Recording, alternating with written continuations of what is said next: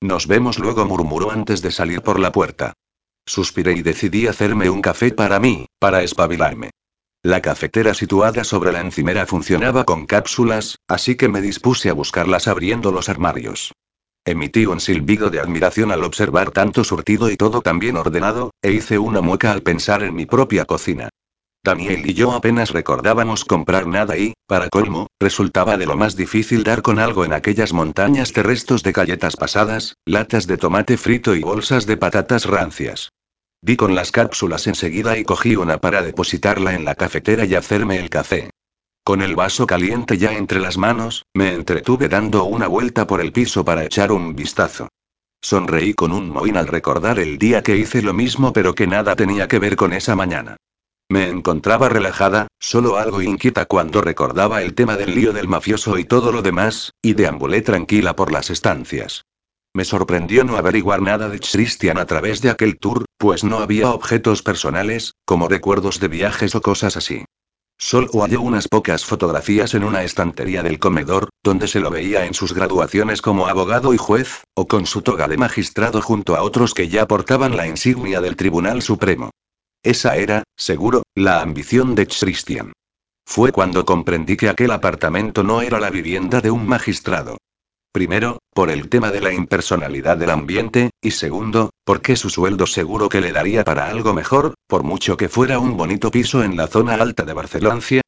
Después de beberme el café miré la hora en mi móvil y pensé en llamar a mi hermano, aunque no creía que se hubiese levantado tan pronto. Aún así, decidí hacerlo y me contestó, pero con una voz tan pastosa que apenas se entendía. Ya era hora de que me llamaras, farfulló. He dejado el teléfono junto a mi cara y, desde anoche, ni una palabra. No pensarías que iba a llamarte de madrugada. No sé, Gaby refunfuñó. Yo a estas horas no sé muy bien lo que digo. ¿Todo bien, entonces? Todo perfecto, hermanito. Pero no pienso pasarme aquí la vida. Solo serán unos días, hasta que averigüemos algo más. Si necesitas cualquier cosa, me llamas rezongo. Colgué después de bufar. Sé ahora y sabía entonces perfectamente que mi hermano, ante cualquier palabra mía, se desviviría en buscarme y protegerme, pero necesita su dosis de sueño para ser persona. Al mencionar el tema, me sentí algo más inquieta.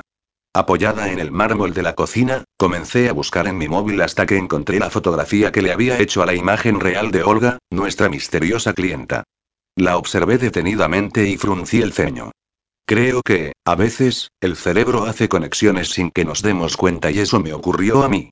Se me pasó una sorprendente idea por la cabeza y mi estómago se cerró como un puño. No puede ser, ¿verdad? murmuré. No podía seguir con esa incertidumbre ni un minuto más. Con rapidez, fui en busca de mi mochila y extraje los vaqueros y la sudadera que había echado dentro el día anterior y me los puse a toda prisa. Me calcé las deportivas y me cepillé con diligencia el pelo para atármelo en una coleta. Cuando abrí la puerta y salí al rellano, recordé que no tendría llaves para entrar de nuevo, ya que la copia que usé en su momento se había quedado en casa. Pero luego asentí satisfecha. Eso mismo me valdría como excusa para hablar con la portera. Una vez en la portería, la hallé barriendo el tramo de acera que le correspondía. La saludé y entró con celeridad. Buenos días, señorita. ¿Todo bien? Pues no mucho, Merche. Resulta que he tirado de la puerta sin acordarme de que no tengo llaves. ¿Podría ayudarme? Claro, tengo guardadas llaves de todos los vecinos. No se mueva de aquí y ahora mismo se la traigo. Solo tuve que esperar un minuto antes de que se presentara con la llave. Aquí la tiene, guapa, pero recuerde que me la tendrá que devolver pronto. Gracias, Merche. Por cierto, tengo una pequeña curiosidad. Espero que no me tache de cotilla, a la mujer le brillaron los ojos. Debía de ser su entretenimiento, fijarse en los detalles de las personas para poder comentarlos luego y, por supuesto, ser la receptora de todos los comentarios posibles. Pregunte lo que quiera. Estoy para ayudar.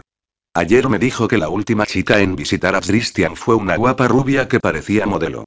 Pues resulta que tengo la fotografía de una chica que conozco que es modelo y creo que puede ser ella. Planté ante ella la imagen de Olga Petrova y su sonrisa como respuesta me heló la sangre. Sí, es ella. exclamó entusiasmada. ¿Y dice que es modelo? ¿Sale en las revistas o la televisión? ¿Está segura, Merche? Pregunté con un nudo en la garganta. Claro que estoy segura. Ya se lo dije, era muy rubia y llamativa, con pinta de extranjera, pero, cuando habló y no le encontré acento, deduje que era española. Ahora que caigo, nunca me dijo su nombre. Seguro que fue para evitar a los paparazzi. No, no puede ser. Pensé.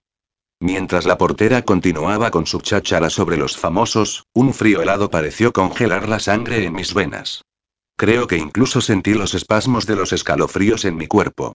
Dejándola con la palabra en la boca, abrí el portal, escondí mi coleta bajo la capucha de la sudadera y me lancé a la calle con la cabeza gacha y las manos en los bolsillos mientras avanzaba a grandes zancadas. Solo había sido una idea, un efímero pensamiento que había atravesado mi cerebro durante un segundo, pero, al final, mi tenue pero terrible sospecha se había materializado. Después de haber dado por hecho que Christian no tenía ningún tipo de relación con la clienta, resultaba que no solo se conocían, sino que habían sido amantes, o novios, o follamigos, o lo que fuera. Dios, Dios, Dios, ¿otra vez había vuelto a engañarme? No cesaba de hacerme toda clase de preguntas mientras caminaba calle arriba sin fijarme por dónde iba. ¿Qué coño estaba pasando? Olga Petrova manteniendo una relación con Christian, subiendo a su apartamento, y, luego, contratando a la agencia de Julián para que le destrozásemos la vida. Estaba claro que la historia que nos había contado sobre su compromiso con el magistrado y lo de su familia muerta o destrozada era mentira. Entonces, ¿para qué? ¿Por qué? ¿Por qué? ¿Por qué? Por todos los santos. Christian y esa maldita mujer eran amantes. Mierda. Iba a estallarme la cabeza e, instintivamente, me la cubrí con las manos y me dejé caer en la pared de un edificio. Ni ganas de llorar tenía. Hice un par de inspiraciones y dejé escapar el aire con lentitud. Había que pensar con la cabeza fría y no dejarse llevar por las emociones. En primer lugar, tenía que largarme a casa. Desanduve el camino hasta la vivienda del magistrado y tomé el ascensor con premura antes de toparme con Merche y tener que darle una explicación sobre mi repentina marcha. Una vez dentro, fui en busca de mi mochila y comencé a recoger las prendas sucias del día anterior para introducirlas en su interior. Mi corazón se paró de pronto cuando oí el sonido de la puerta y unos pasos. Me puse en pie cuando Christian apareció ante mí con una bolsa en las manos y seguido de un tipo con pinta de guardaespaldas. Suponía que no llegarías hasta la tarde, le dije. He pensado en darte una sorpresa y traer el almuerzo. ¿Qué estás haciendo? ¿Y este tipo? Le pregunté. Es mi nuevo escolta. Oscar, por favor, le dijo al sujeto serio que parecía una estatua, ¿puedes esperar fuera? El hombre, sin decirle una palabra, giró 180 grados exactos y se dirigió hacia la entrada. Y ahora, Gabriela, ¿me explicarás qué estás haciendo con esa mochila? Me voy, Christian. Estoy cansada de tus mentiras. No paras de exigirme confianza, pero ya me es imposible darte un ápice más si no recibo un mínimo de sinceridad a cambio. ¿De qué demonios estás hablando? Voy a hacerte una única pregunta, Christian. ¿Estuviste saliendo con Olga Petrova? ¿Cómo sabes tú eso? Respondió, tan alterado que el suelo se hundió bajo mis pies al cerciorarme de la verdad. ¿Y cómo conoces siquiera su existencia? Está claro que no me lo has negado. Cerré la cremallera de mi mochila y me la eché al hombro. Espera. Me detuvo. No sé qué está pasando por tu cabeza, pero creo que estás sacando las cosas de contexto. Sí, tuve una relación con Olga, pero no supe su identidad hasta que se marchó. ¿Te parece que saco las cosas de contexto? Joder, Christian. Te tirabas a la hija del tío que investigas. A saber si no te la sigues tirando. No. Mierda, Gabriela. La conocí en una sala de fiestas. Era guapa, impresionante, y no dejó de insinuarse durante toda la noche. Nos liamos y la cosa duró unas pocas semanas. Punto. Empiezo a preguntarme qué pinto yo aquí en medio, le dije, entre tus mafiosos rusos y las zorras de sus hijas. Dime. ¿Qué pasa con mis fotografías? ¿Quién te las envía? ¿Y esa tía, cómo coño se come que se folle al magistrado que puede encarcelar a su padre? ¿Cómo conoces la existencia de Olga? ¿Vas a contestarme con otra pregunta? Por el amor de Dios, Gabriela, la existencia de la hija de Petrov es material clasificado. ¿Cómo has podido saber? Déjalo ya, Christian lo interrumpí. Me largo de aquí. Prefiero correr el riesgo de que me secuestre una banda de rusos cabreados a quedarme un segundo más contigo. Si sales por esa puerta me amenazó al dirigirme a la salida, no vuelvas más, Gabriela. Ni azares o casualidades del destino ni hostias en vinagre volverán a unirnos. Estoy cansado de suplicarte que no te vayas, que te quedes conmigo y confíes en mí. Si te vas, no quiero volver a verte. Algo se me murió por dentro al oír sus palabras tan duras. Únicamente te he pedido un poco de confianza, Gabriela prosiguió, nada más, y a cambio solo recibo mentiras o silencios por tu parte. ¿Y aún así te parece demasiado? Un poco de confianza. Yo continuaba dándole la espalda, con la mano extendida ya sobre el pomo de la puerta de salida. Estaba tan tensa que hasta los músculos comenzaron a dolerme. Sí, tenía razón. Mientras yo no le había soltado más que engaños y falacias, él me había demostrado ser bastante más honesto y siguió a mi lado a pesar de tener claro que yo le mentía. Pero saberlo enredado con esa mujer, fue superior a mi afecto por él. No podía seguir confiando en una persona que podía estar involucrada en algo que pusiese en riesgo a muchas personas que yo quería. No puedo, Christian. Entonces su voz sonó dura y autoritaria, lo dicho. Jamás vuelvas a ponerte en mi camino. A pesar de llevarme esas últimas palabras clavadas en la espalda, tuve fuerzas para abrir la puerta y llamar al ascensor ante la impasible presencia del guardaespaldas. Bajé y salí al exterior como una exhalación, respirando tan aprisa que temí hiperventilar en medio de la calle. En cuanto vi pasar un taxi, alcé el brazo para detenerlo con el fin de que me llevara al hotel donde se hospedaba mi hermano. A malas penas pude balbucir el nombre de mi destino. Al entrar en el establecimiento, descubrí un lugar sencillo y poco elegante, pero parecía confortable y, lo que era mejor, discreto. Me ofrecieron en recepción una tarjeta magnética, pues Daniel había reservado a nombre de los dos, y accedí con ella a la habitación. Me encontré a mi hermano sentado sobre una de las camas trajinando con una de sus cámaras fotográficas. Aquella imagen, tan cotidiana y conocida para mí, pareció hacerme soltar toda la tensión que llevaba acumulada. A punto estuve de tirarme sobre la cama y abrazar a Daniel, lo mejor y más seguro que yo tenía en mi vida, pero me detuve para que no descubriera la angustia que yo guardaba. ¿Qué haces aquí? me preguntó. ¿No iban a ser unos días? He descubierto algo que me ha hecho desconfiar de él, le dije de una forma que pareciera que no le daba importancia. ¿Querrás decir algo más? me dijo alzando una ceja. Porque yo de ese tipo no me he fiado en ningún momento, por mucha toga que lleve. Le he mostrado la fotografía de Olga Petrova a la portera y la ha reconocido como la amante del magistrado. ¿Qué? exclamó saltando de la cama. Joder. Su puta madre. Tranquilo, traté de apaciguarlo. Al fin y al cabo, esa mujer vino a nosotros con la petición de destruirlo y a nosotros nos importa un carajo que sea por haber estado prometidos o por haber sido amantes. Lo malo es que nos estemos metiendo en alguna sucia trama de mafiosos que nos pueda perjudicar. Aquí no cuadra nada, Gabriela bufó mientras caminaba arriba y abajo en la pequeña habitación. Tendré que poner esta última noticia en conocimiento de Julián en cuanto pueda. Sí, será lo mejor. Por cierto, Gaby, pensaba que hoy no estarías aquí. He quedado con un tipo por un tema laboral. Se trata de entregarle unas fotografías que hice hace un tiempo bastante buenas y que podrían ilustrar un reportaje. Tomé algunas escenas y paisajes de zonas rurales. Eso es fantástico. Exclamé antes de abrazarlo. Siempre ha sido ese tu sueño, Dandy. Lo próximo será fotografiar zonas lejanas del planeta para el National Geographic, aunque me dolerá mucho que te vayas. No vueles tan alto, hermanita. Hay demasiada competencia para llegar hasta ahí. Pues no pierdas más el tiempo, lo animé. Ve y demuéstrale a quien sea lo que vales. No quiero dejarte sola, Gaby, y menos después de lo que me has contado. Vamos, Daniel, no digas chorradas. Christian podrá ser lo que sea, pero no va a hacerme daño. Y dudo mucho que le interesemos un pimiento a esa panda de rusos. No sé, Gaby, podría cancelar la cita e intentar dejarlo para otra ocasión. ¿Y perder una oportunidad como esta? Ni hablar.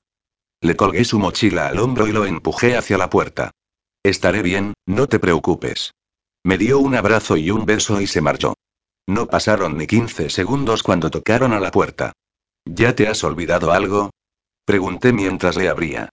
Pero no era Daniel quien apareció ante mí, sino Olga Petrova. Fui a cerrarle la puerta en las narices, pero un esbirro que la acompañaba y que reconocí como uno de los falsos policías lo impidió abriendo con fuerza hasta golpear la superficie contra la pared. ¿No vas a dejar pasar a la clienta que te paga? Soltó la muy zorra mientras accedía a la habitación. Su gorila cerró la puerta y se plantó de brazos cruzados delante de ella para impedir la salida. ¿Qué haces tú aquí? Le pregunté, tratando de no parecer preocupada. Nunca podemos vernos con los clientes fuera de la agencia, ni sin la presencia de Julián. Oh, pero yo soy una clienta muy especial, ¿no es cierto? ¿Te refieres a que eres la hija de Dimitri Petrov, Olga? Solté alzando mi barbilla. No creerás que me sorprende tu hallazgo, señaló con una sonrisa siniestra. Sabía que era solo cuestión de tiempo que descubrieseis mi identidad. Intenté disimularlo, pero me chocó aquella frialdad y serenidad suya, como si no hubiese intentando en ningún momento encubrir su nombre ni su procedencia.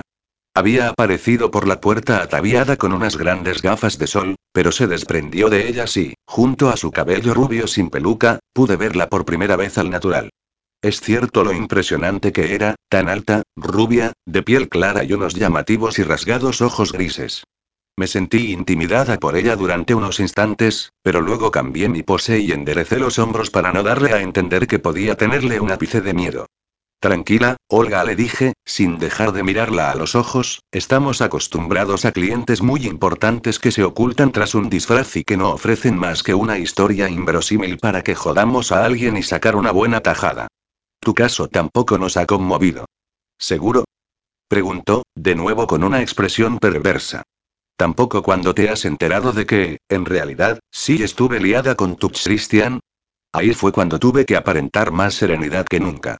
No es mi Christian, repliqué con desdén. Oh, no, claro que no río, por eso ya duermes en su casa con él. Y me tornó de nuevo su rostro de lo más cruel, ¿ya te ha follado sobre la mesa del comedor? ¿O ha sido en la cocina? No. Seguro que ha sido en la ducha. Qué bueno es Christian echando polvos bajo el agua. Tuve que tragarme la arcada para no vomitar. Esa mención de los lugares donde yo había hecho el amor con Christian me produjo un gran dolor en el corazón. La muy guarra debió de percibirlo y se acercó aún más a mí para seguir con su exposición sobre sus encuentros sexuales. ¿A ti también te susurra al oído mientras te folla? murmuró. Con esas lentas pero a la vez fuertes embestidas que te producen un placer inigualable, no me interesa para nada tu vida sexual, la corté. Oh, no vayas a molestarte, dijo risueña. La verdad, a Mitch Christian no me interesa absolutamente nada, aunque esté para hacerle un buen favor. Solo fue un paso más en mi plan.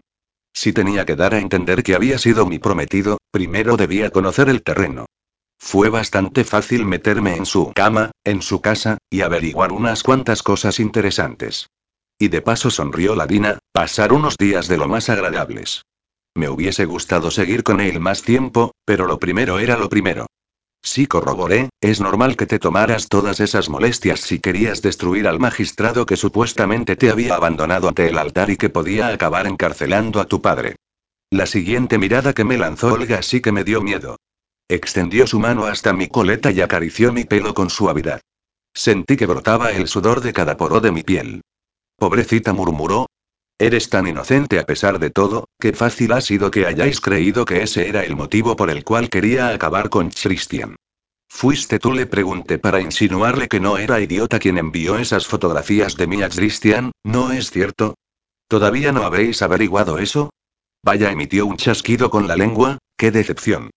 ¿Qué quieres de mí, Olga? La interrumpí. Si lo que quieres son los vídeos que grabé mientras estuve con Christian, tómalos, páganos y desaparece de nuestras vidas. Por supuesto que los sigo queriendo, aseveró, pero no todavía. Antes tengo otros planes para ti, Gabriela. Solo me bastó ese instante, esa mención de mi nombre, su expresión maligna, su voz diabólica, su mirada gris despiadada, solo un segundo fue suficiente para que la luz por fin se hiciera. Y entonces el miedo se convirtió en pavor. Dios susurré. Tu propósito no era destruir a Christian, ¿verdad? Él solo ha sido un peón, un instrumento más de tu juego. Tu verdadero objetivo desde el principio he sido yo. Emitió una espeluznante carcajada que me heló la sangre. Después, comenzó a aplaudir. Bravo, Gabriela, bravo. No eres tan simple como yo creía. Aunque un poco tarde para mi gusto, has descubierto, por fin, que es a ti a quien quiero ver revolcándose en el fango. ¿Pero por qué? ¿Qué quieres de mí? ¿Qué te he hecho yo?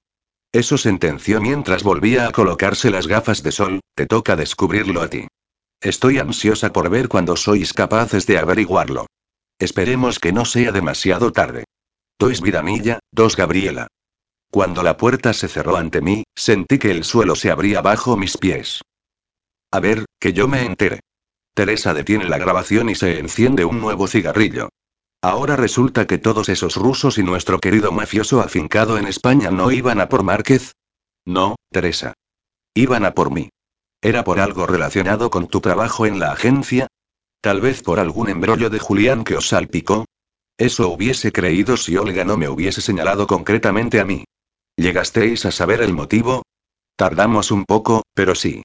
Desgraciadamente, llegué a saberlo. Capítulo 19. Grabación N19, realizada el día 3 de agosto de 2016 a las 22.09 horas. Nuestras caras de circunstancias adornaban el despacho de Julián.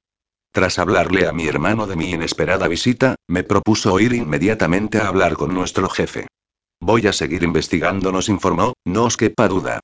Yo mismo, en coordinación con mi equipo, he revisado ya docenas de casos, suponiendo hace ya tiempo que aquí había gato encerrado.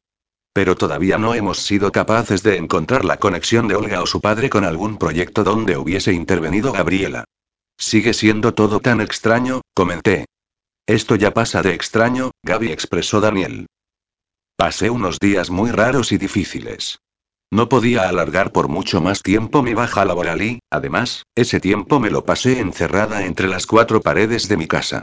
A Daniel no le gustó la idea de que volviéramos a nuestro piso, pero, como le comenté, ¿qué más daba ya donde viviéramos, si esa mujer había sido capaz de encontrarnos cada vez que había querido? Por todo ello, decidí, al menos, llamar a mi amiga por teléfono, aunque me llevara la bronca de mi hermano. Necesitaba algo de normalidad en mi vida, ya que, incluso, había tenido que restringir las visitas a mi madre. Gabriela. Me contestó feliz, nada más descolgar. Qué bien que me hayas llamado. Te echo tanto de menos, ¿cómo van las cosas en el curro? Le pregunté. Bien, esperando que vuelvas.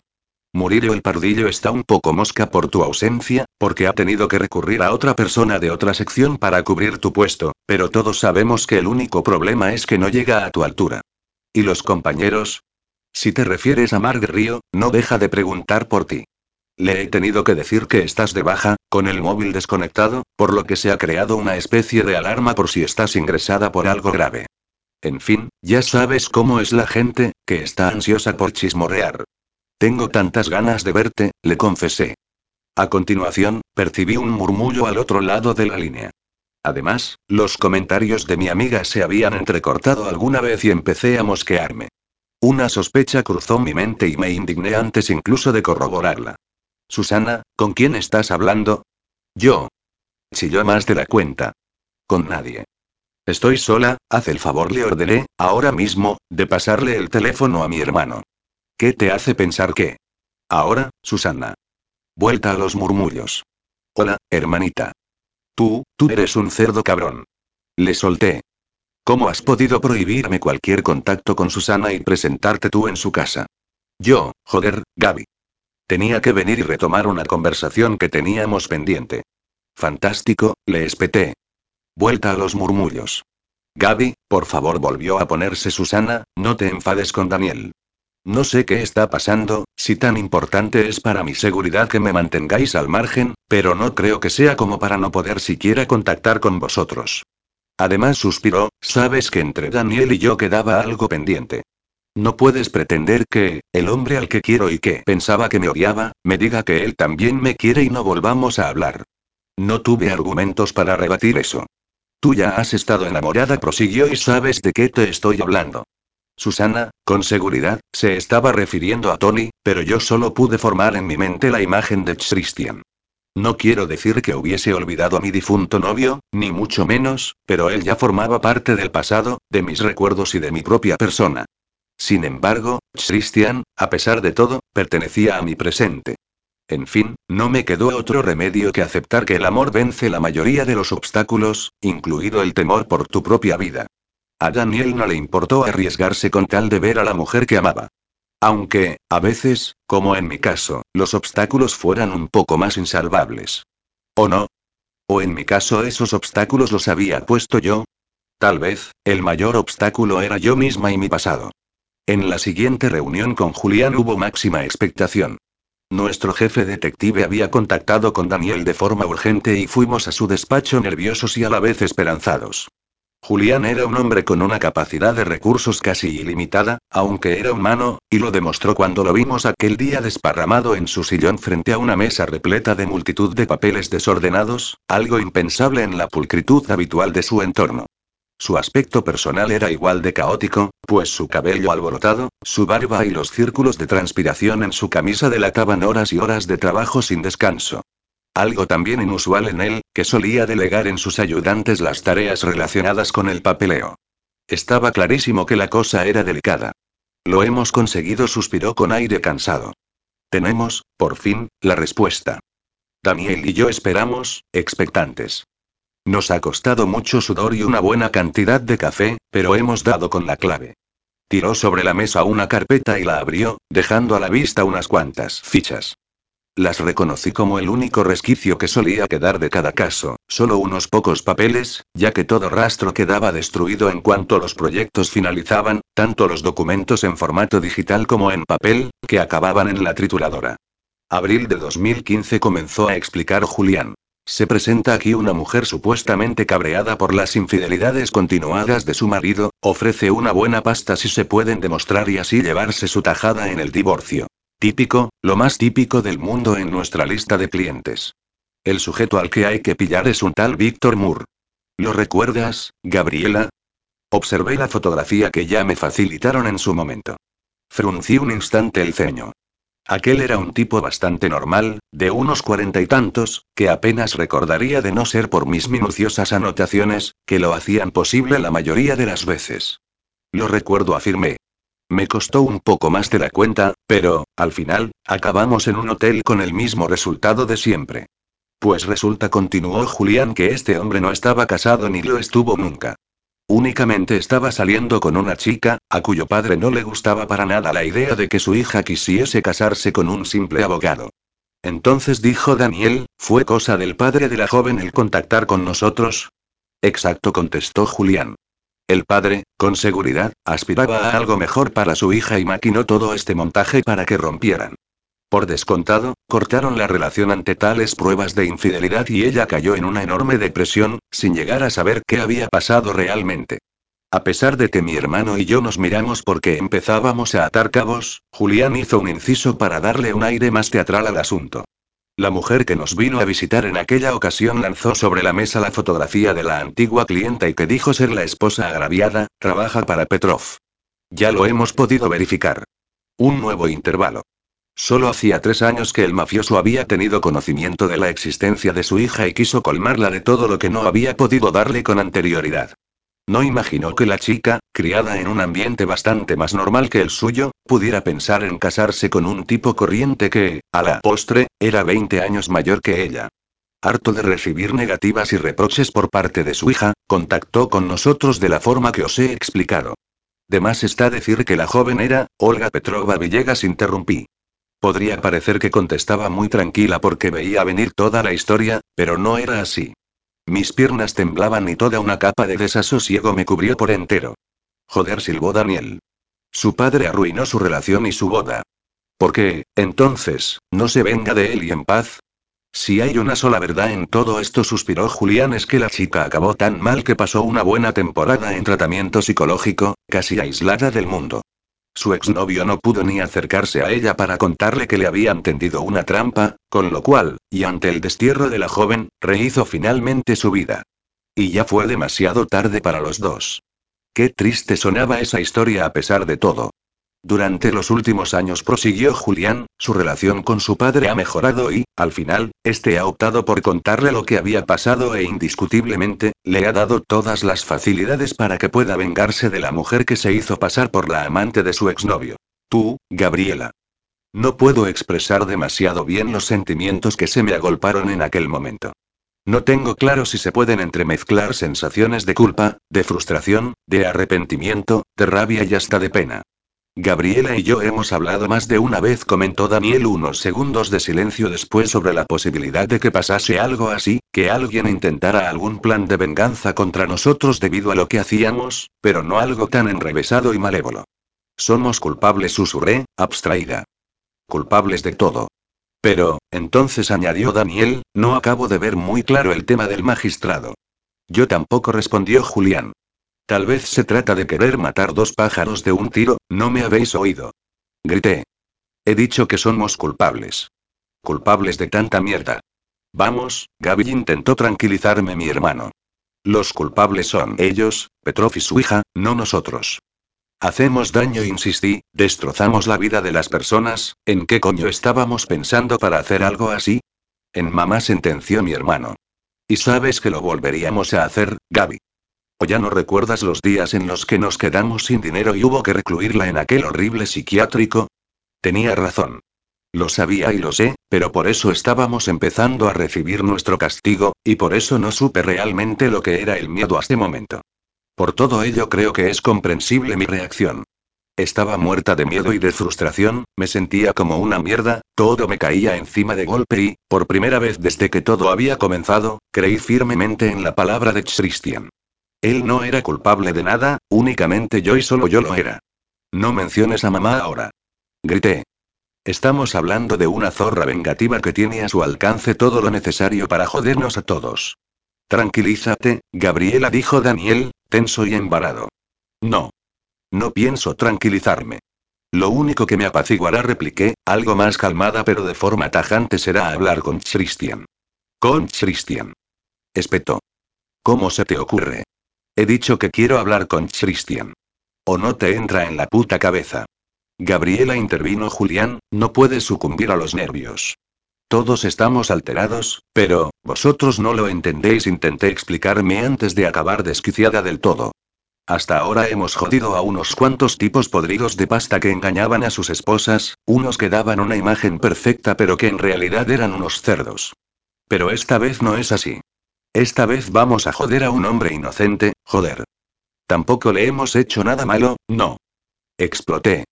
Por nuestra culpa se verá metido en un escándalo si salen a la luz las fotografías y las grabaciones.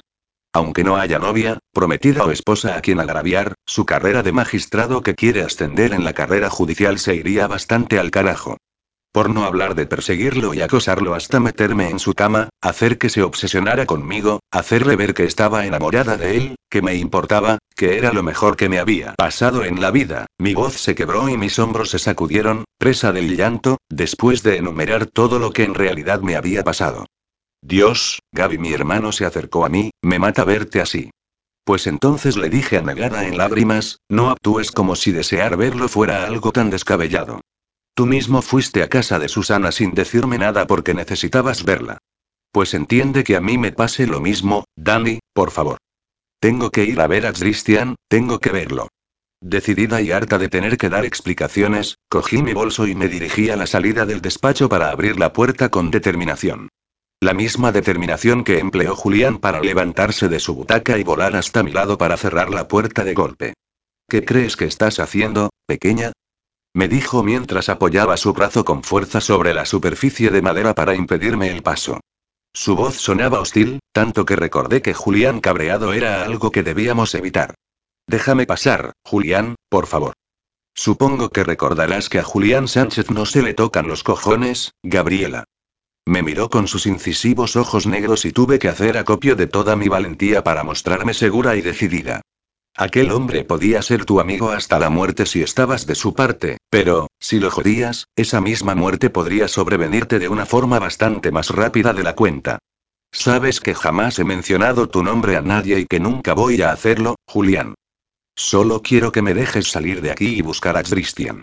No sé si me estás entendiendo, insistió, con una mirada todavía más cruel. No me fío de ti, pelirroja. Me estás diciendo que vas a encontrarte con un puto magistrado porque quieres echarte en sus brazos para confesarle lo desgraciada que te sientes. No eres más que una cría de mierda y una inmadura, Gabriela. Pues, hasta ahora contesté cabreada, qué bien te ha venido esta mierda de cría para hacerte con una buena pasta, mi querido Julián. Porque me parece que, gracias a mí, esta agencia de pacotilla tiene unos clientes que no habrías soñado en tu puta vida y tú, más dinero del que podrías gastar aunque vivieses 100 años. Sí, bueno respondió, todavía con su brazo impidiéndome la salida, parece ser que se puede ser inmadura y una zorra avariciosa a la vez. Miré con rapidez hacia mi hermano, segura de su reacción ante las palabras de Julián. Temí que se lanzara sobre él a pegarlo y el castigo fuese demasiado duro. Ni te muevas. Le ordené a Daniel. Deja a mi hermana en paz, exigió, sin embargo. Me parece que lleva toda la puta razón, Julián. Y me parece que te hemos demostrado que somos de fiar. Eso espero, insistió este al tiempo que apartaba el brazo de la puerta y me dejaba el camino libre. Recuerda, Gabriela.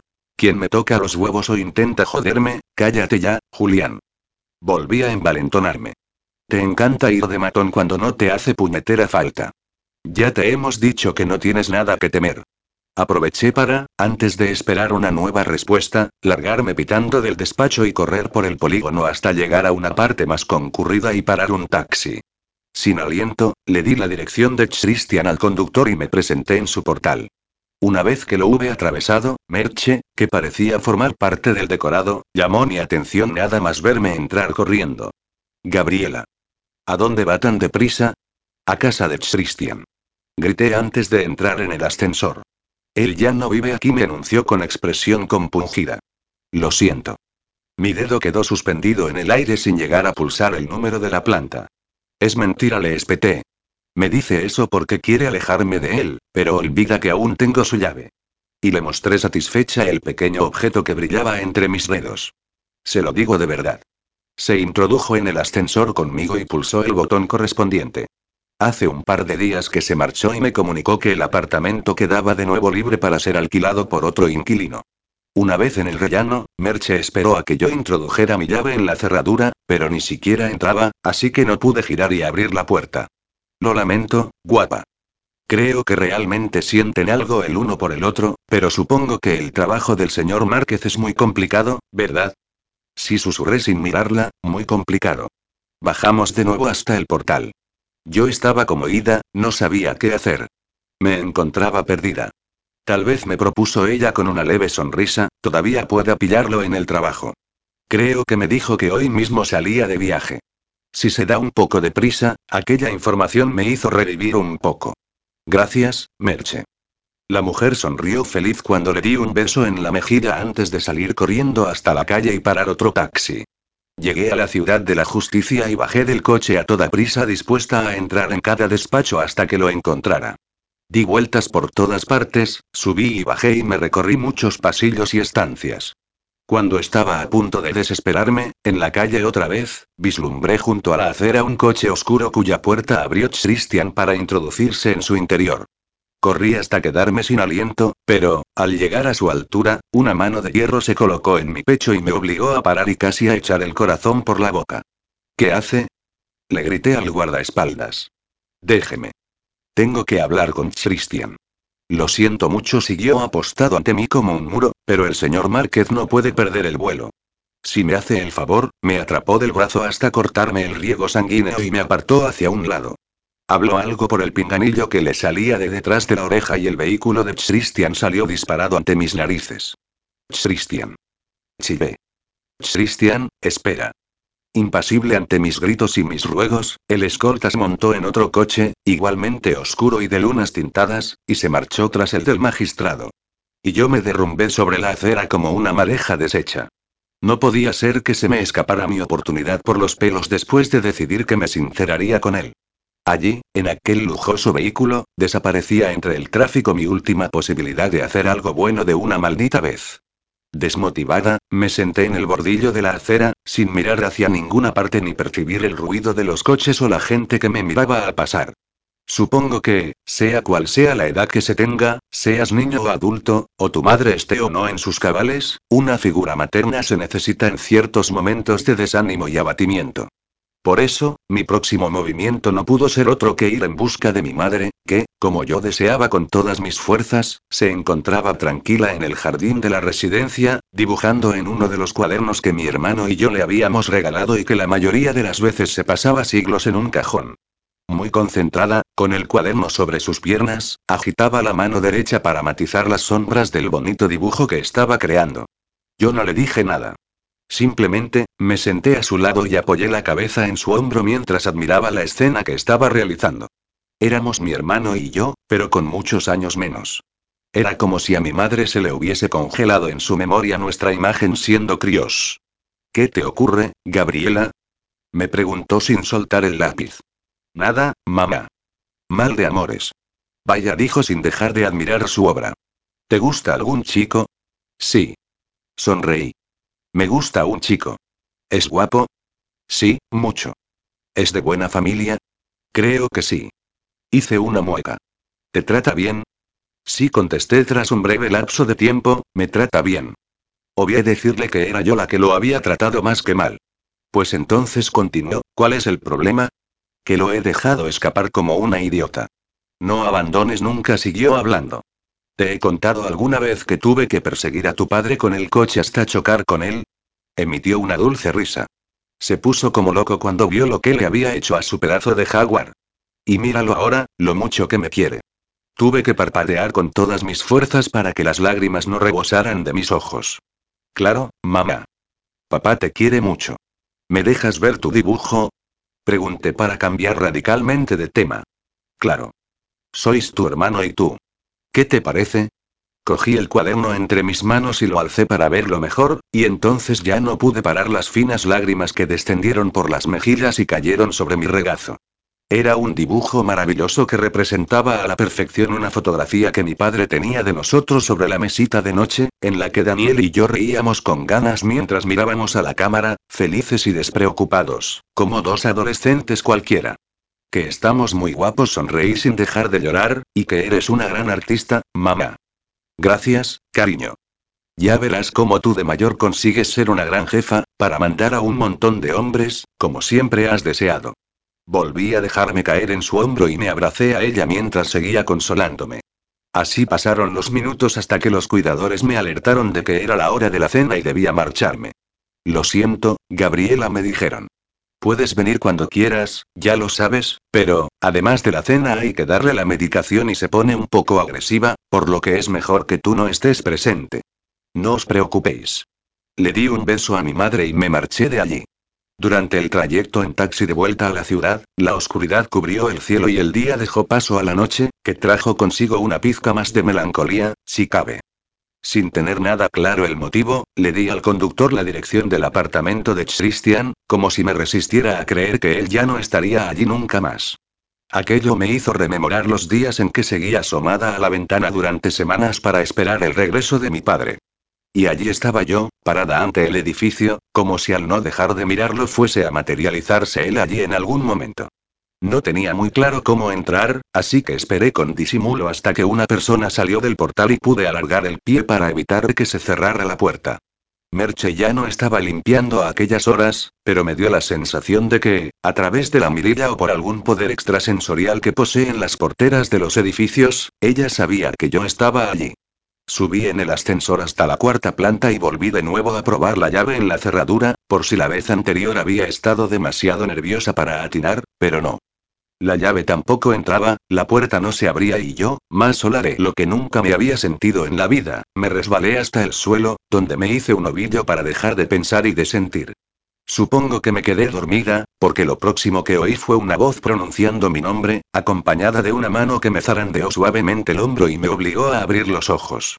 No pude dar crédito cuando lo primero que vi fueron los ojos azules y preocupados de Christian, quien, agachado frente a mí, me miraba con la mayor de las pesadumbres. Gabriela, por el amor de Dios, ¿qué haces aquí? Christian. Balbucí. Supongo que estoy soñando. No estás soñando. Con ternura, apartó un mechón de mi cabello que tapaba mis ojos y lo intentó recolocar tras mi oreja. Dios mío, Gabriela, ¿qué voy a hacer contigo? suspiró, ¿y qué puedo hacer sin ti? Una contradicción que entendía a la perfección. ¿Por qué has venido aquí si sabías que yo no estaba? No lo sé, contesté. Mis grandes ojos claros no dejaban de mirarlo para no perder detalle, no fuese a ser que, si parpadeaba, él fuera a desaparecer de nuevo. A pesar de la preocupación que lo cubría, su hermoso rostro estaba ahí, tan cerca de mí que podía admirar la perfecta forma de sus cejas, sus suculentos labios y la incipiente barba que cubría su mandíbula. ¿No te habías ido de viaje?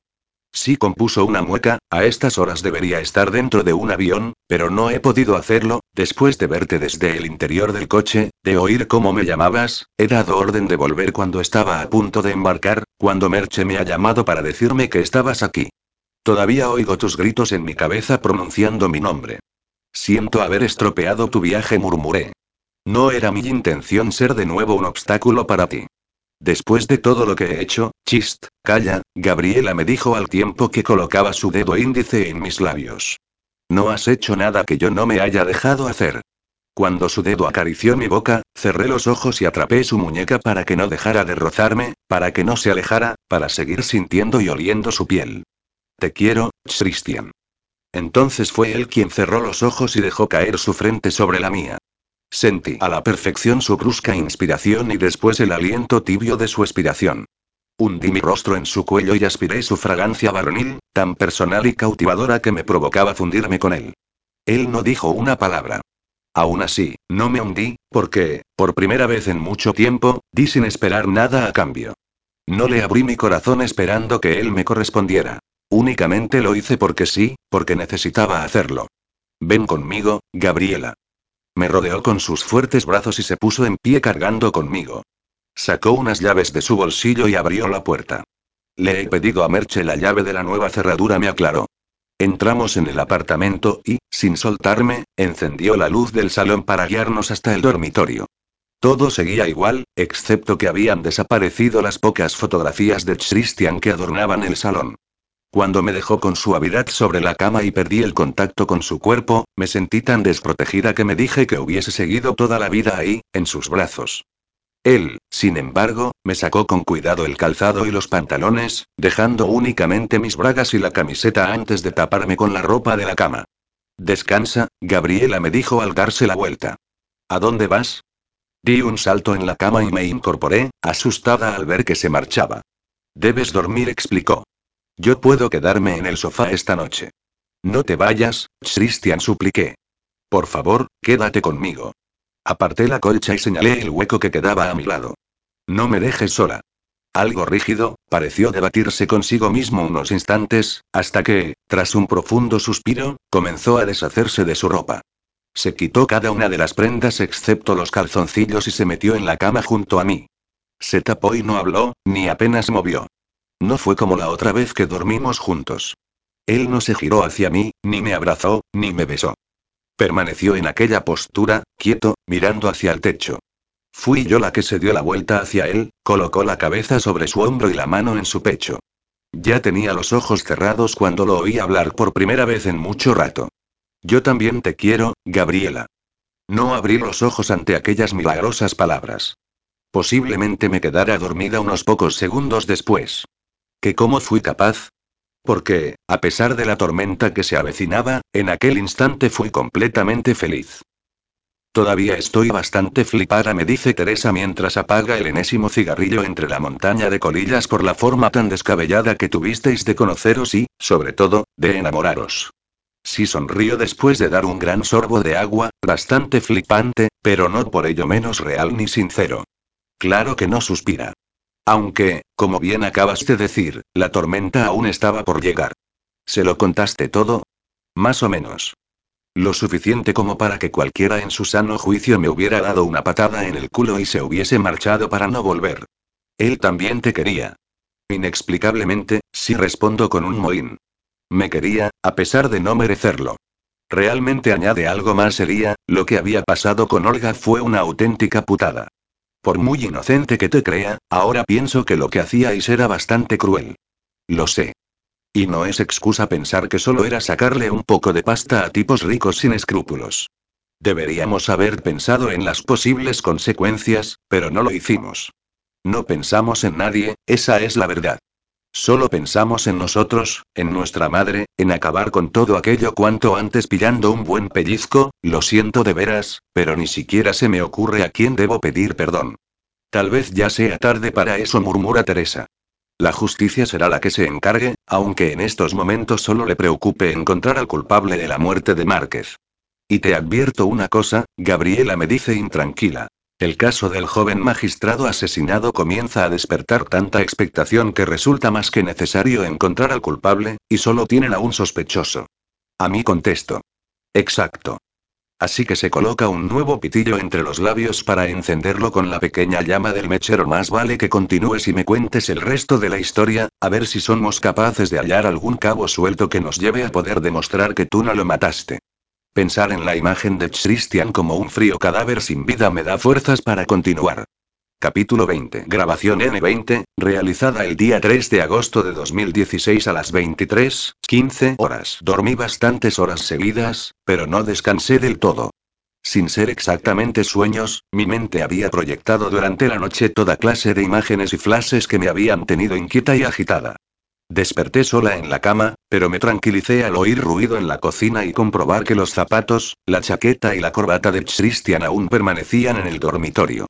Así que, aunque solo eran las 6 de la mañana, aproveché para meterme en la ducha y desprenderme del sudor y los malos momentos que me cubrieron el día anterior. Me coloqué el albornoz que aún colgaba de la percha de la puerta y me encaminé a la cocina.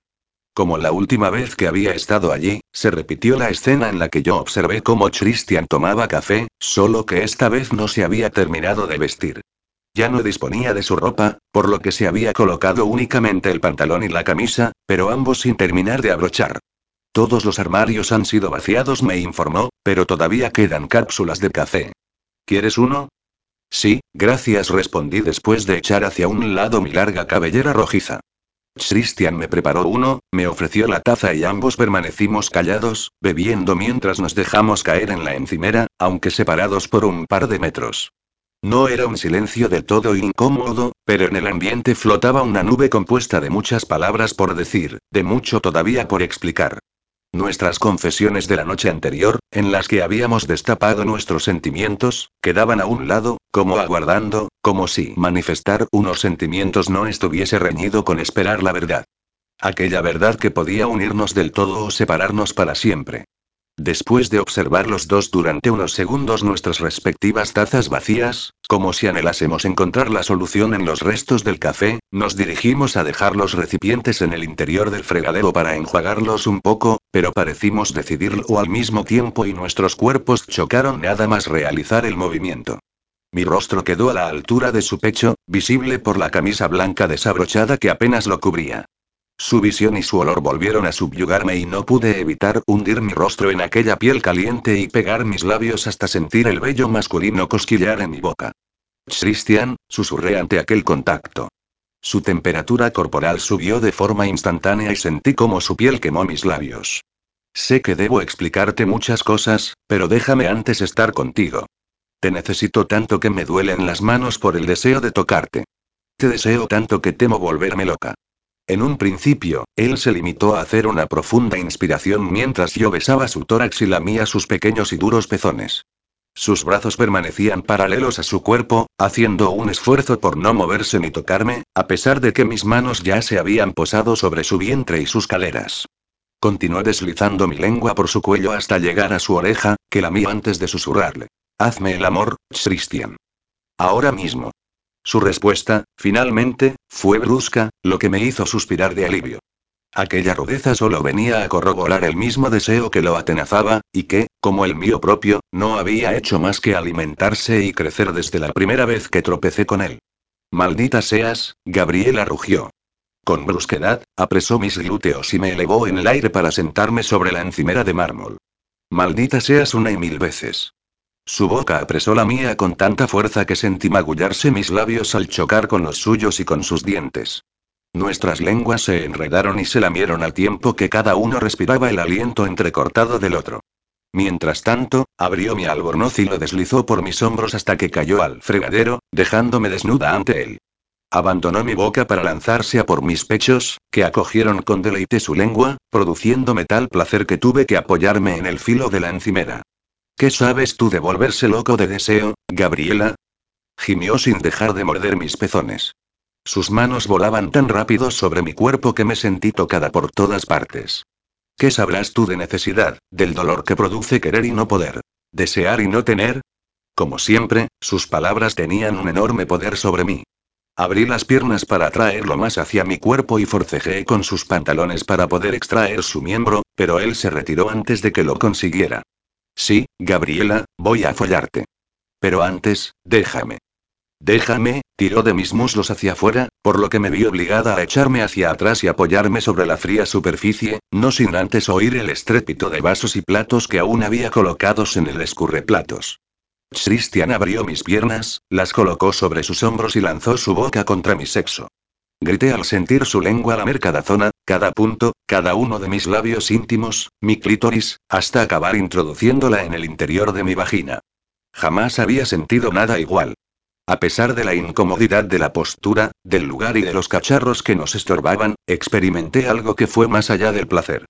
Cuando alcancé el clímax, caí desmadejada, gritando y resollando, intentando agarrarme a algo que no fue otra cosa que el escurreplatos, que acabó en el suelo, con el consiguiente estruendo de los platos hechos añicos contra las baldosas.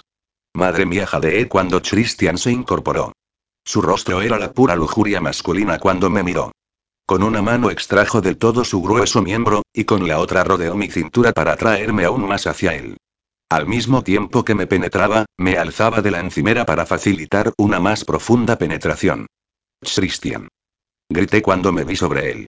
Tuve que rodearlo con mis brazos y piernas para aguantar el equilibrio mientras él me sujetaba por las nalgas y me ayudaba a que lo cabalgara, sujetándome peso en vilo en mitad de la cocina.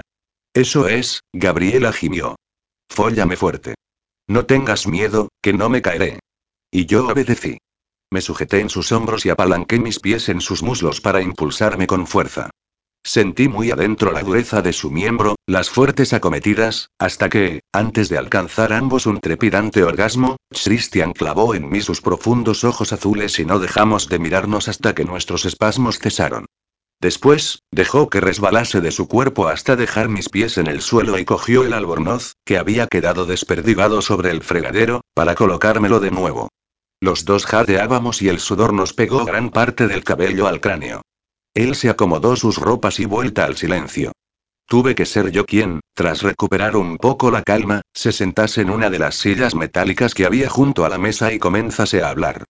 Christian, al escuchar mi primera frase, dejó de recoger los fragmentos de la porcelana que aún yacían en el suelo. Nuestros encuentros, comencé a decir, nunca fueron casuales. Siempre fueron premeditados. Nunca me creí que, realmente, el azar tuviera nada que ver con nosotros. Tras tirar los pedazos de loza a una bolsa, se sentó en la otra silla, frente a mí. Bueno, intenté sonreír, sí fue casual nuestro primer encuentro en el taxi. Aquello tuvo lugar antes de saber siquiera que existías. Para ese caso sí que actuó una mano invisible que lanzó los dados que decidieron aquel momento. Me alegro. Emitió una sonrisa tan tierna y sincera que calentó mi corazón.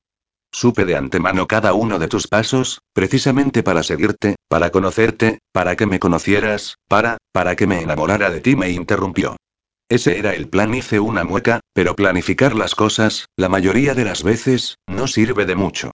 Solo tenías que enamorarte tú, Christian, porque, Gabriela. Susurró apesadumbrado. Me dolió tanto verlo así, trabajo para un detective privado, le expliqué, con mucho tacto para no nombrar a nadie. Tratamos casos de divorcio. Digamos que conseguimos pruebas de infidelidad. Yo, soy el cebo. Joder, murmuró mientras se pasaba las manos por el rostro. Desde mi sitio pude captar el roce de sus palmas sobre la aspereza de su barba. Lo siento. Fue lo único que atiné a decir. Pero, entonces frunció el ceño, ¿para qué contratarte en mi caso? Yo no estoy casado ni tengo pareja. Me dijeron que estabas prometido con la hija de Florencio Santamaría. ¿Quién te dijo eso? No puedo decírtelo. ¿Quién te paga? ¿Para quién trabajas? ¿Quién te contrató para que me engatusaras? Qué mal sonaba dicho así. Tampoco puedo decírtelo. Genial. Se levantó de la silla y se atusó el cabello mientras se dejaba caer en el filo del fregadero. ¿Qué piensas explicarme, si no puedes decirme nada?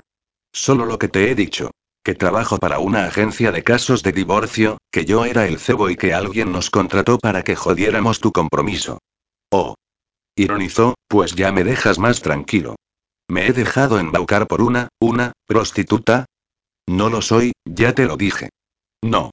Gritó, al tiempo que daba un puñetazo sobre la mesa.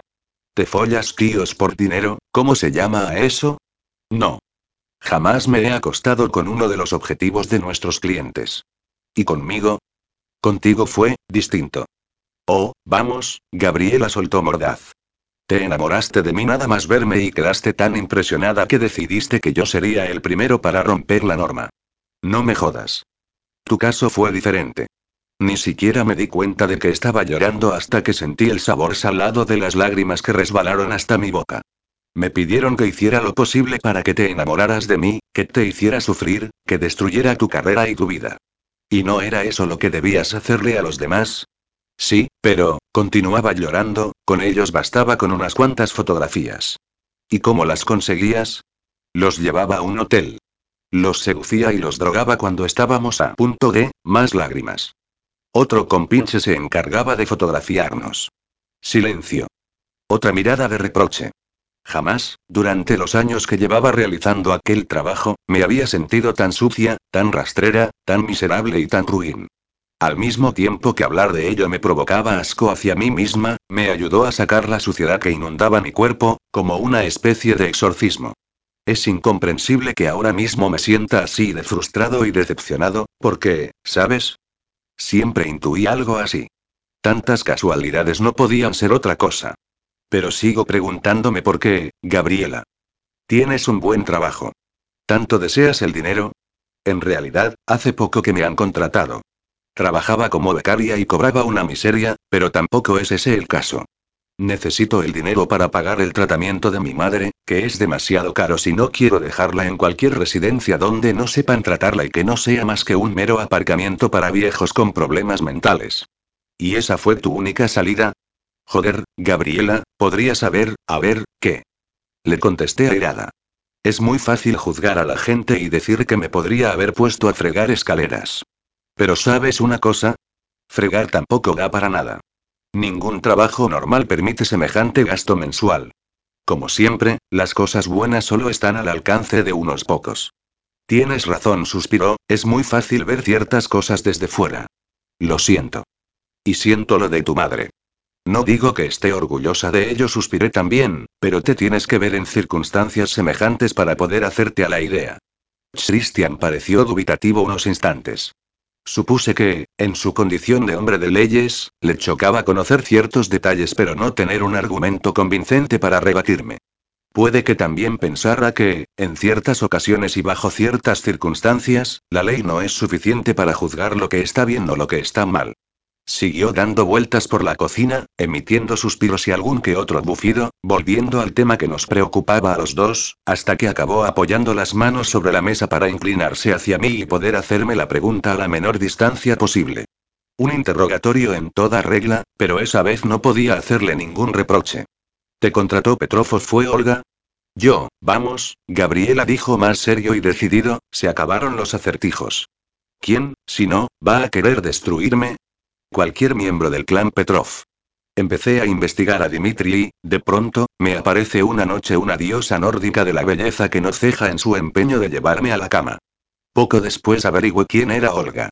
Para más Inri, llevaba ya semanas recibiendo en mi correo una serie de fotografías de una chica pelirroja, de claros ojos azules, mirada perdida y la sonrisa más bonita y triste que había visto en mi vida. Claro, digo con pesar, había olvidado que eres magistrado y contigo no existen las cosas a medias. Pero, de todos modos, ha llegado el momento de decirte que hay algo en lo que te equivocas. Olga no iba a por ti, sino a por mí. ¿Qué estás diciendo? Preocupado e interesado, volvió a sentarse frente a mí. Te utilizó a ti como excusa, pero quería destruirme a mí. Su plan no fue que te enamoraras únicamente tú, sino los dos, que yo sufriera como había sufrido ella. Christian alzó una ceja en espera de la explicación. Su prometido fue una de mis víctimas. Rompieron el compromiso por unas fotografías en las que se lo veía claramente en la cama con una desconocida, que era yo. Y Olga y el cabrón de su padre continuó él decidieron hacer algo tan enrevesado y cruel como ellos mismos han demostrado ser. Por el amor de Dios, Gabriela. ¿Sabes con quién te la estás jugando? ¿Tienes idea de a quién has cabreado? Lo desconocía por completo. Me defendí. Nunca había ocurrido nada. Los clientes, a pesar de su dinero y su poder, jamás escogieron la vía del escándalo y prefirieron indemnizar a sus mujeres en lugar de ser la comidilla de la sociedad. En eso nos escudábamos, en que siempre elegían pagar y no denunciar a nadie. Olga es una zorra taimada, lo sé perfectamente, me explicó. ¿Por eso te la tiraste durante semanas en tu propia casa? Suspiré. Perdona, no debería haber dicho eso. Tienes razón. La muy bruja me envenenó describiéndome cómo y dónde lo hacíais. Era como follar con una estatua de mármol. Preferiría que no me dieses detalles. ¿Celosa, Gabriela? Dijo en un tonillo que no me gustó nada. Pues así tendrás una mínima idea de lo que siento yo ahora mismo. Bajé la vista. No podía responder a eso, ni decir o hacer nada más. Había abierto mi corazón, le había suplicado su presencia y se lo había confesado todo. Ya no estaba en mis manos conseguir algo más. Christian continuó frotándose el rostro, paseando por la cocina, bufando y despotricando. Fruncía el ceño cada vez que parecía pensar y meditar aquel caso que ya nos atañía a los dos por igual. Al final, aunque no expresaba haber resuelto nada, optó por sentarse otra vez, mirarme y coger una de mis manos. Realizó una fuerte inspiración antes de comenzar. Yo también tengo mi parte de culpa. Reconozco que las fotografías de una desconocida me impactaron y conocerte fue materializar lo que yo creía un sueño. Sabía que no eras sincera, sabía que, cada vez que nos encontrábamos, no era por casualidad. Estaba seguro de que tus apariciones formaban parte de algún tipo de trampa y que alguien estaba teniendo acceso a información restringida. Y, aún así, caí, Gabriela. Me obsesioné contigo y después empecé a sentir cosas que hacía siglos que no sentía. Me dije a mí mismo que no podías ser tan dañina como Olga, que tú eras diferente, que seguro que, a pesar de tus maquinaciones, eras sincera.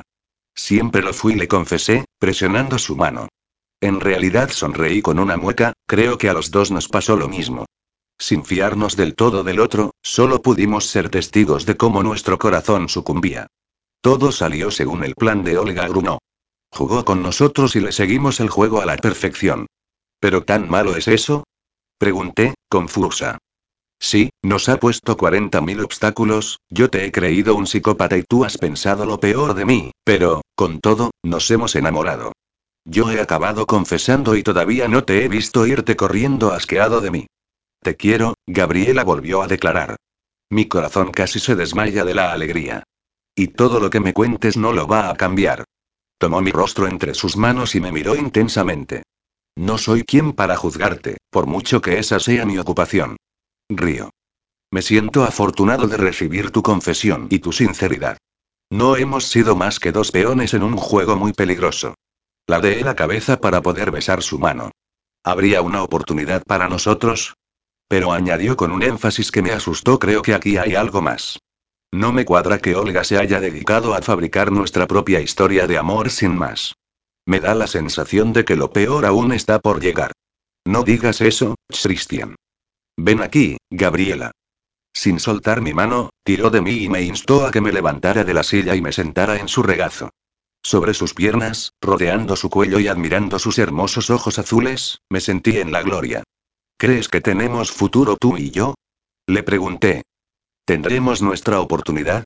Christian me miró como solo él sabía hacerlo.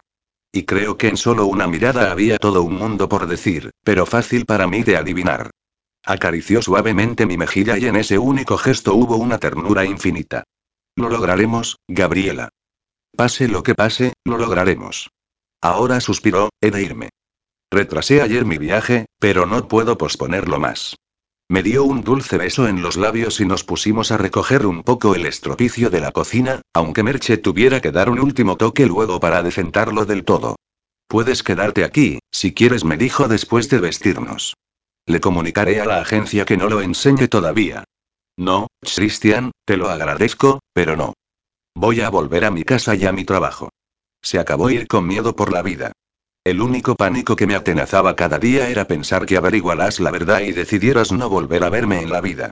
Ahora ya nada me importa. Entonces afirmó, mirándome con dulzura, nos vemos a mi vuelta. ¿Te parece que nos intercambiemos los números de teléfono? Suena un poco raro, pero el tuyo no lo tengo todavía. Ni yo el tuyo. Sonreí.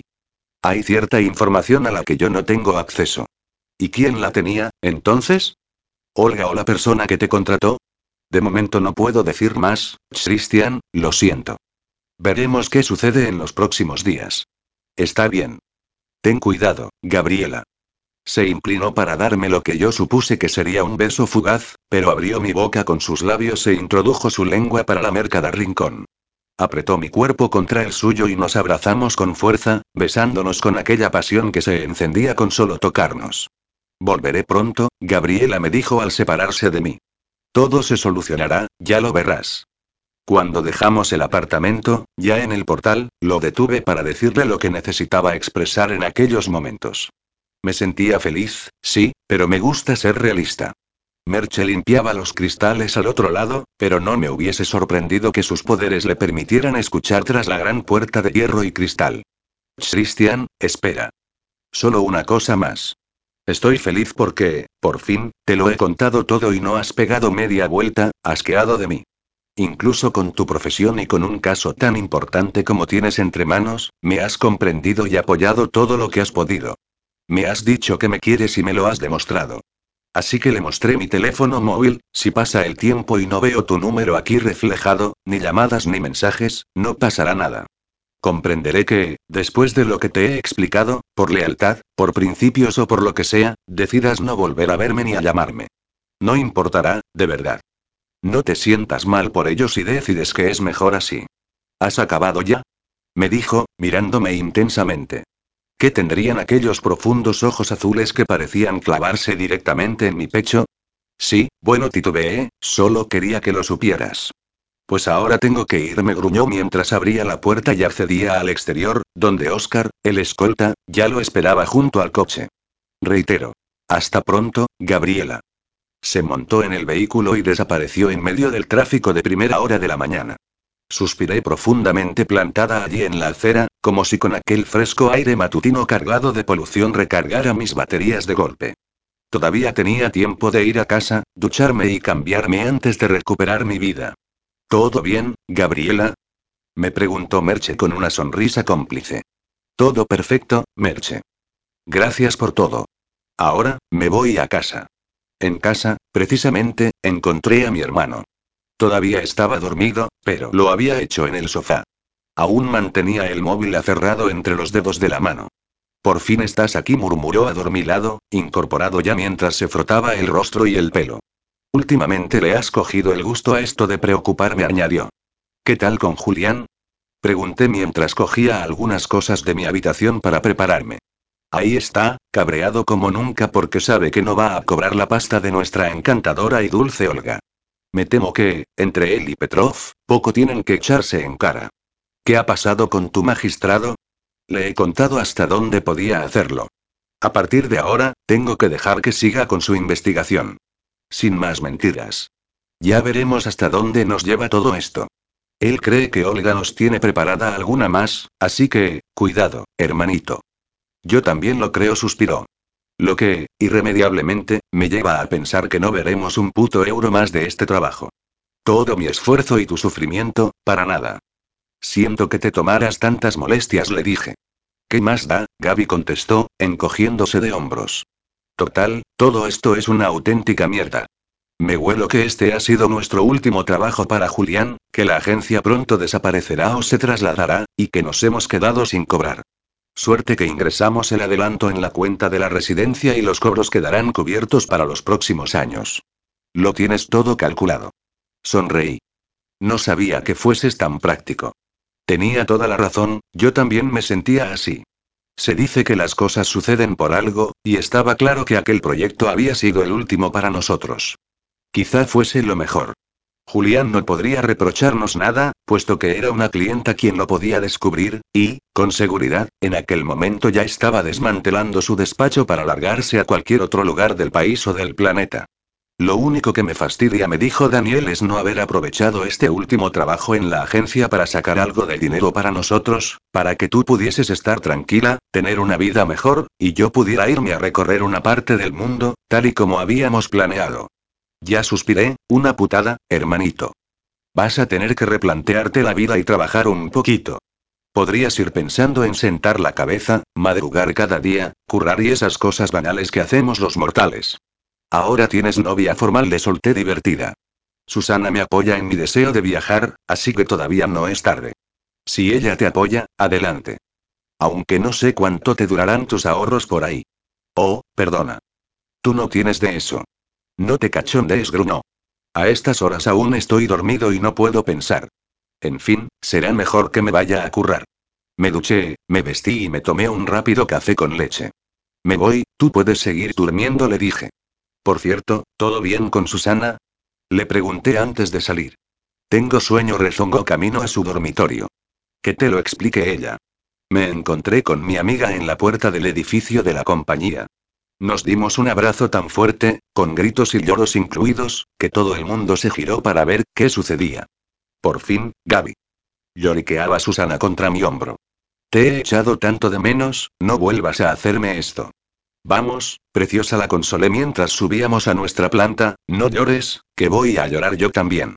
Además, me parece que, a falta de tu amiga, te has apañado bien con su hermano.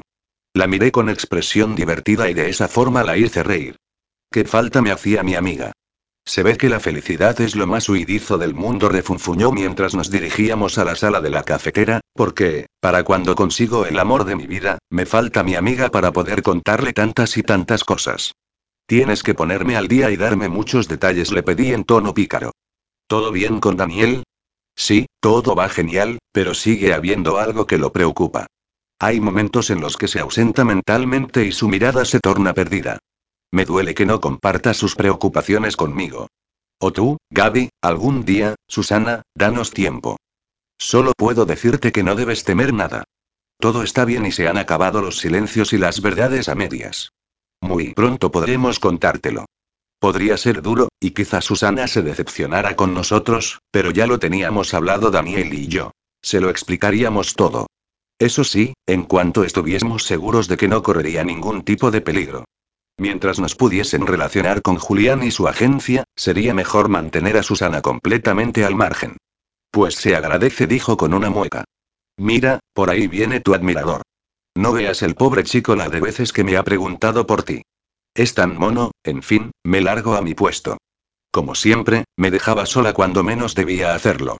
Gabriela, qué bueno tenerte aquí de nuevo. Mark me abrazó y me dio un beso en la mejilla. ¿Estás bien? Me tenías preocupado. Sí, gracias, Mark.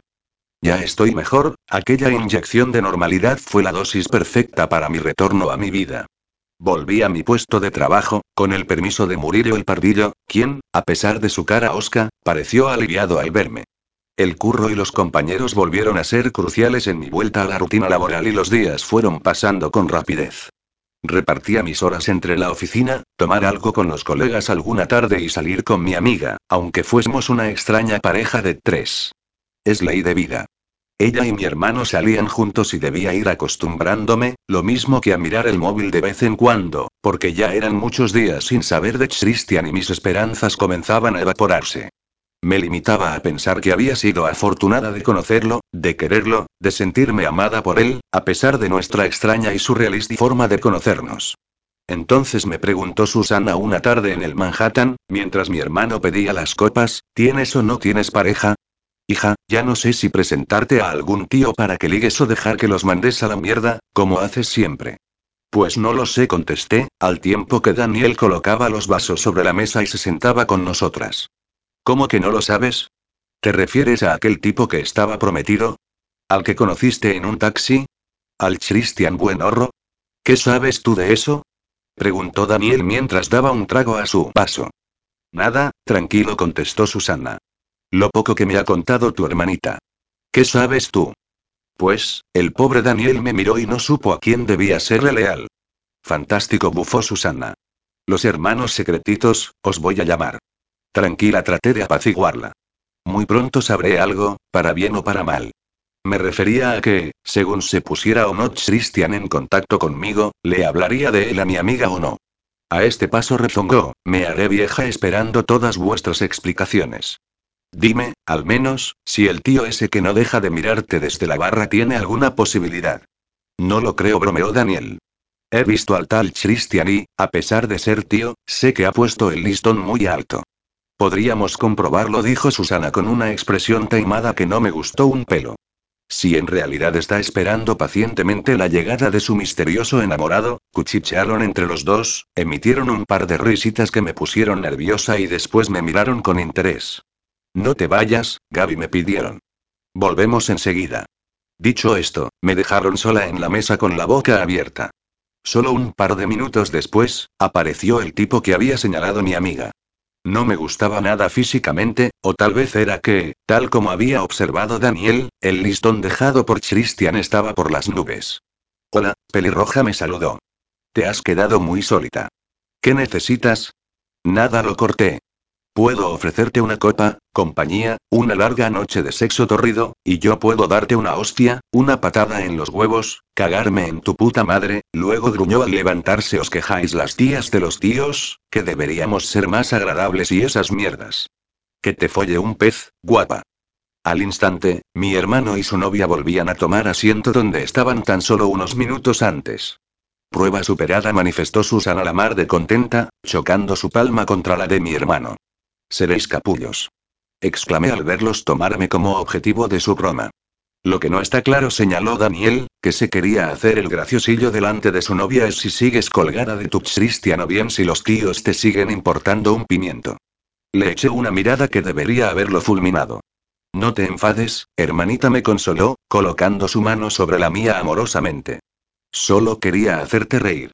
Ya sé que no es un tema que te haga mucha gracia, pero, no pasa nada, suspiré. Al fin y al cabo, los últimos días han sido más que tranquilos, y me gusta esta vida sosegada. Una tranquilidad que tardaría poco en desaparecer.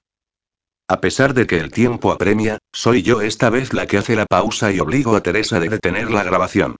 Tomo un sorbo de agua y me disperso un instante, concentrada aparentemente en una grieta de la mesa que rasco con la uña. ¿Qué te sucede, Gabriela? Me pregunta la abogada.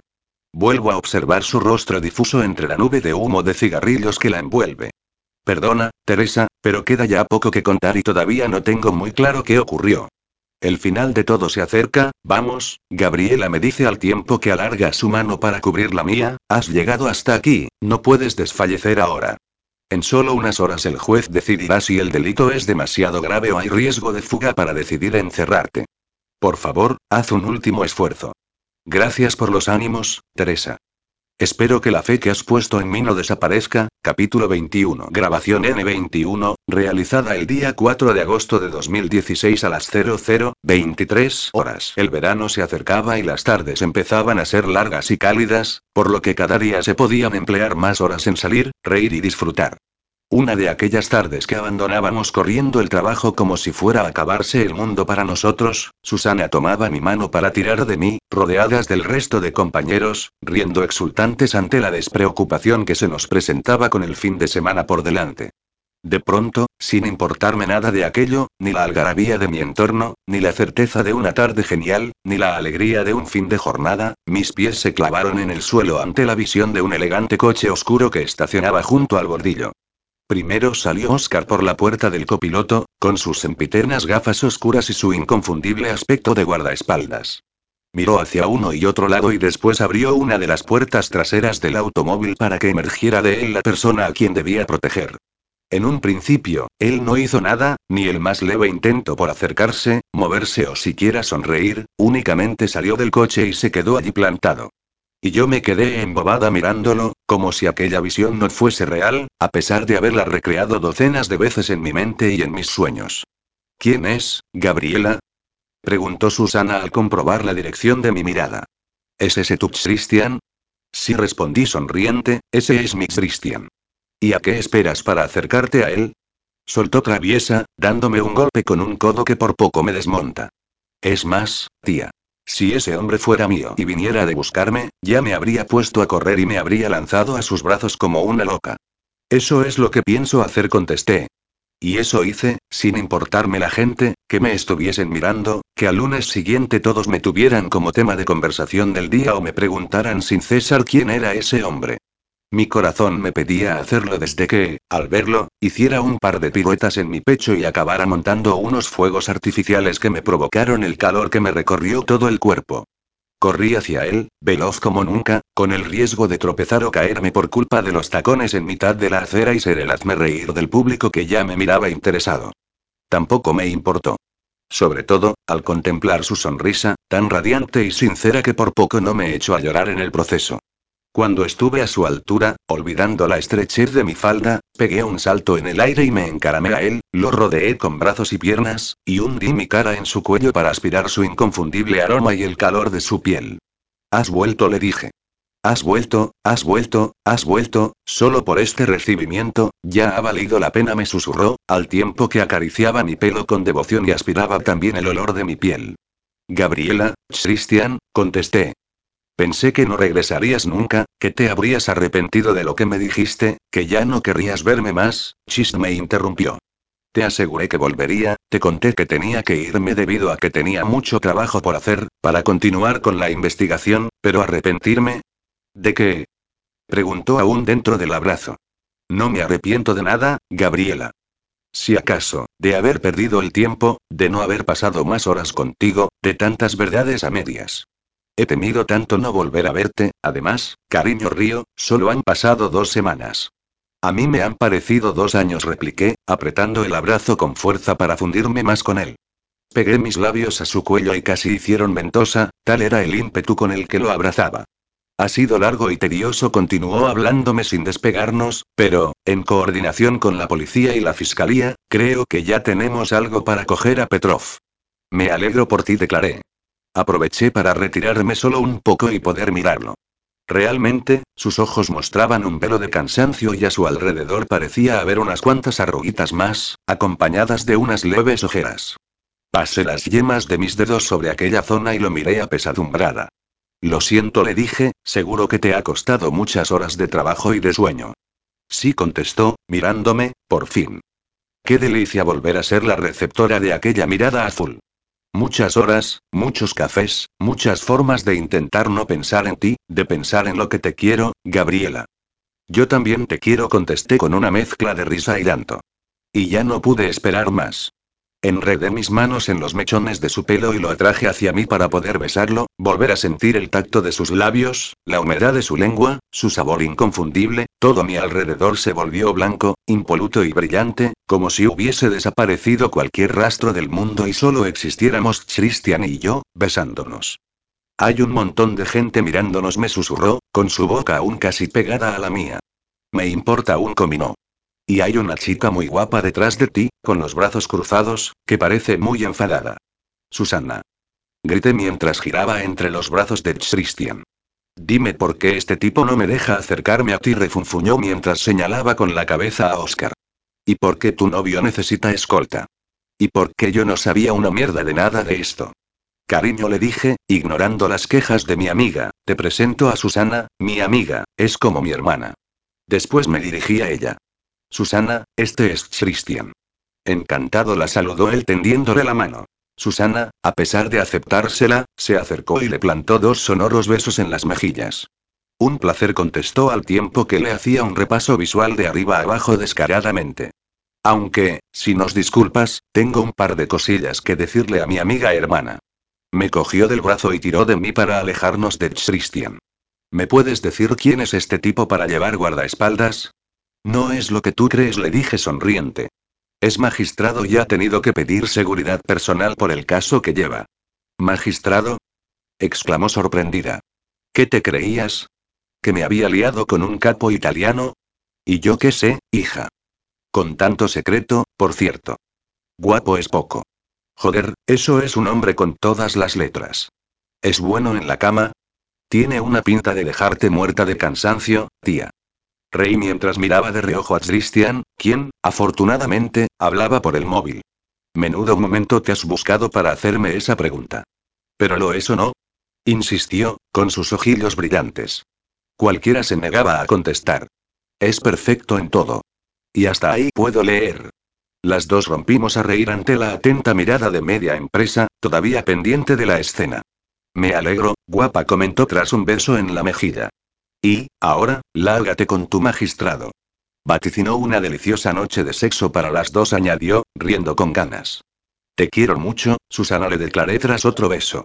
No lo olvides nunca, por favor. La obedecí y me dirigí al coche, donde Christian ya me esperaba en el asiento trasero.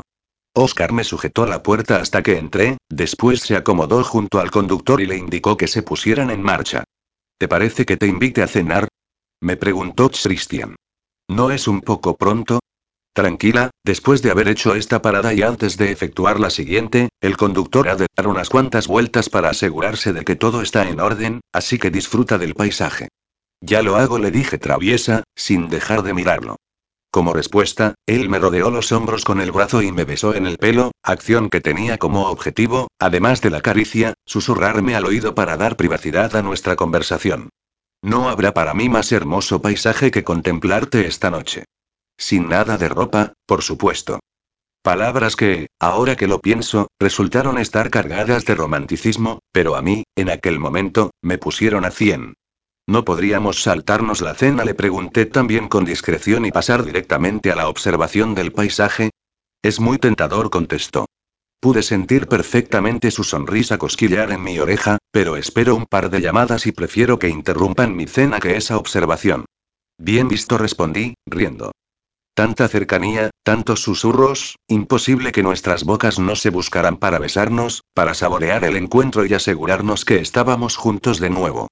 A Christian no parecía importarle que tuviésemos compañía, pero yo tuve que interrumpir el beso, no fuese a ser que me entusiasmara y me liara con él dentro del coche.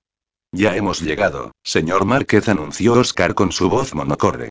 Antes de bajarnos del vehículo, el escolta se adelantó y nos abrió la puerta. Estábamos frente a un bonito restaurante ubicado en un lugar céntrico y concurrido, algo necesario, según me explicó Christian, para no andar por zonas aisladas o despobladas.